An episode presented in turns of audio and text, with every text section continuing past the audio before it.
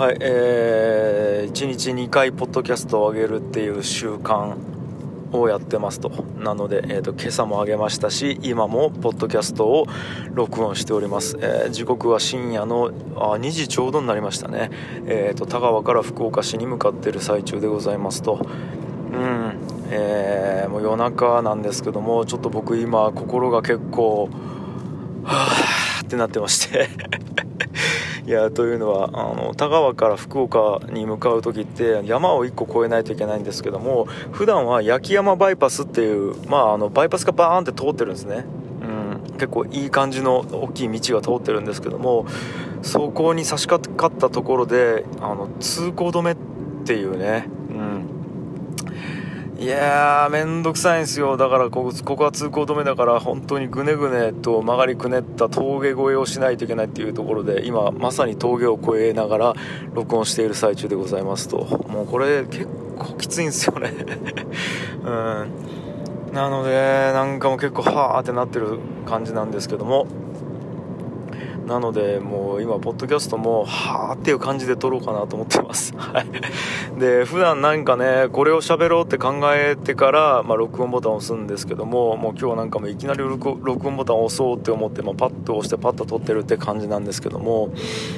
いやーなんかですね、まあ、その通行止めになってるっていうこともありますし、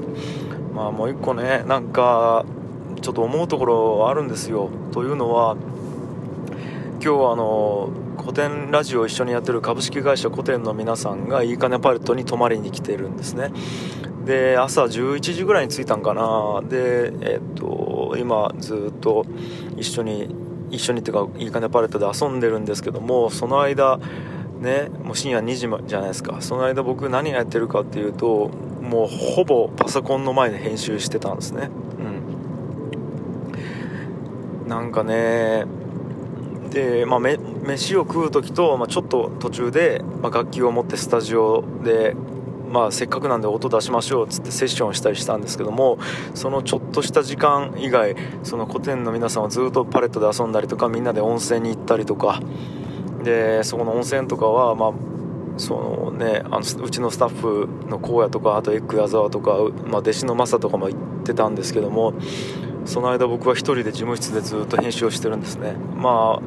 まあ、もうこれしょうがないんですよ。その締め切りがあったのでどうしても今日中に納品というか相手に送らないといけない仕事があったのでもうこれをやるしかなくて。でもうその仕事って僕しかできないから別にそのネガティブな意味でもなく普通に僕がやるって決めてやってることなんで全然受け入れてはいるんですですよ。ただやっぱまあ正直まあ遊びたいですよねやっぱり。で多分今2時ですけど多分未だに飲んで騒いでって多分やってるんですけども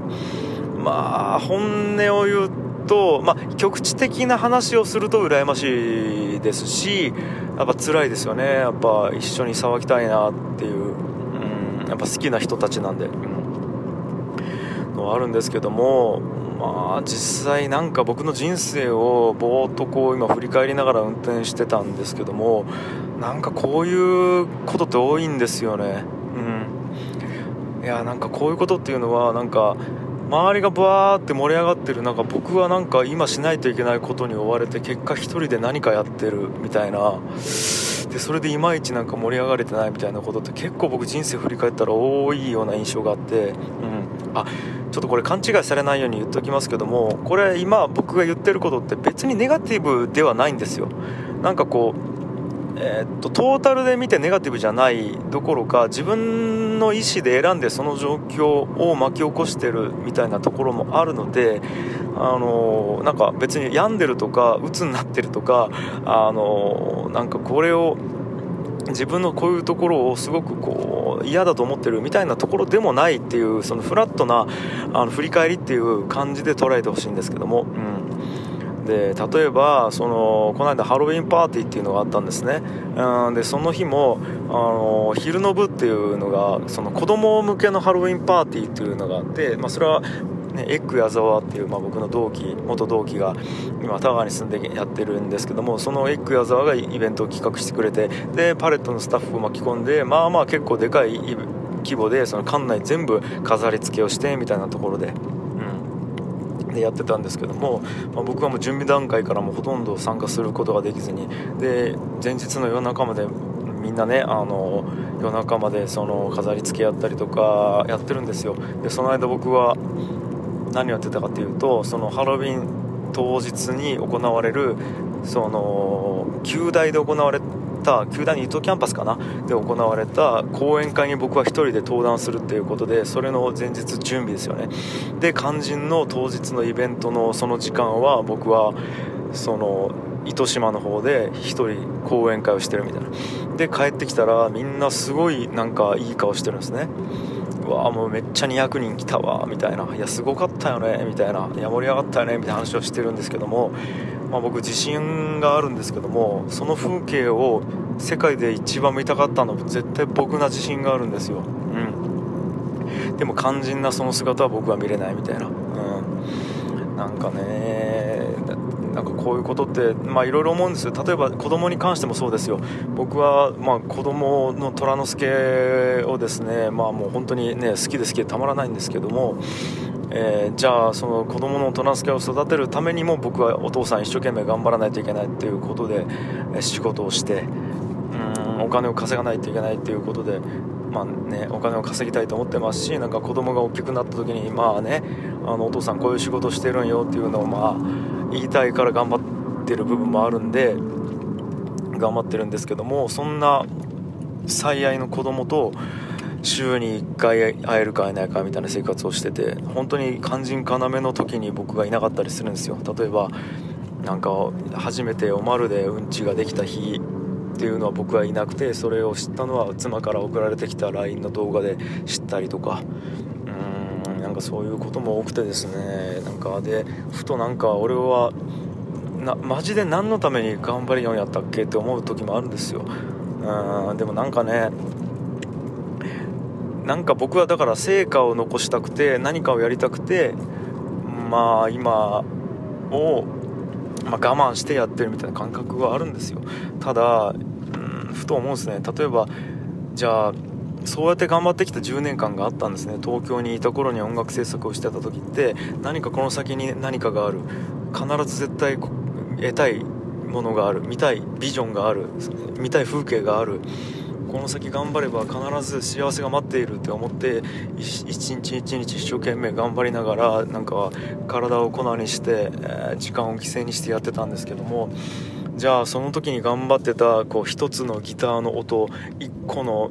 細かい編集あこだわってこだわってできた音源っていうのってじゃあ今思い出して何になってたかっていうと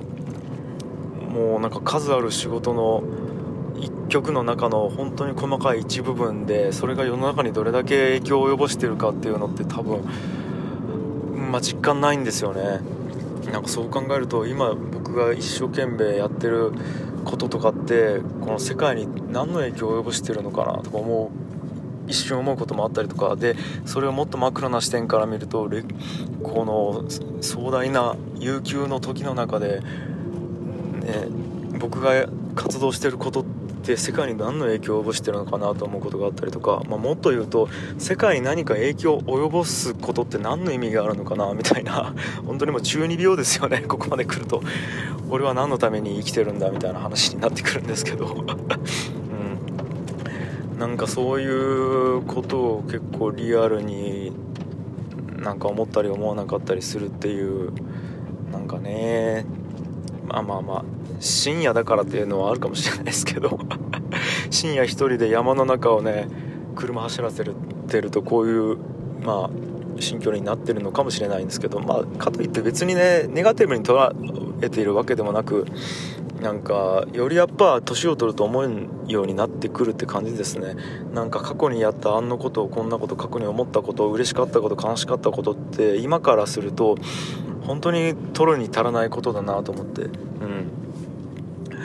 だからなんか、まあ、改めてそういうのを思うとすごいポジティブな気持ちになったりするんですよね。なんか一瞬一瞬本当にこう命を燃やしていこうであったりなんか楽しいことやろうみたいな感じにまあ逆にならせてくれるなとか思ったりもしてますね。まあまあだからこうやって僕が今こう感じてることとか思ってることとか吐き出してる言葉っていうのも別に世界にとってはうん、取るに足らないことなんだろうと思いながらでも僕は今こうやって頭の中を喋ってること自体が僕にとって何か意味があるんだろうなと思いながら今日も今日とて思いを言葉にしている深夜2時10分でございます。はい。あちょっと10分過ぎたな。はい。そんな感じです。はい。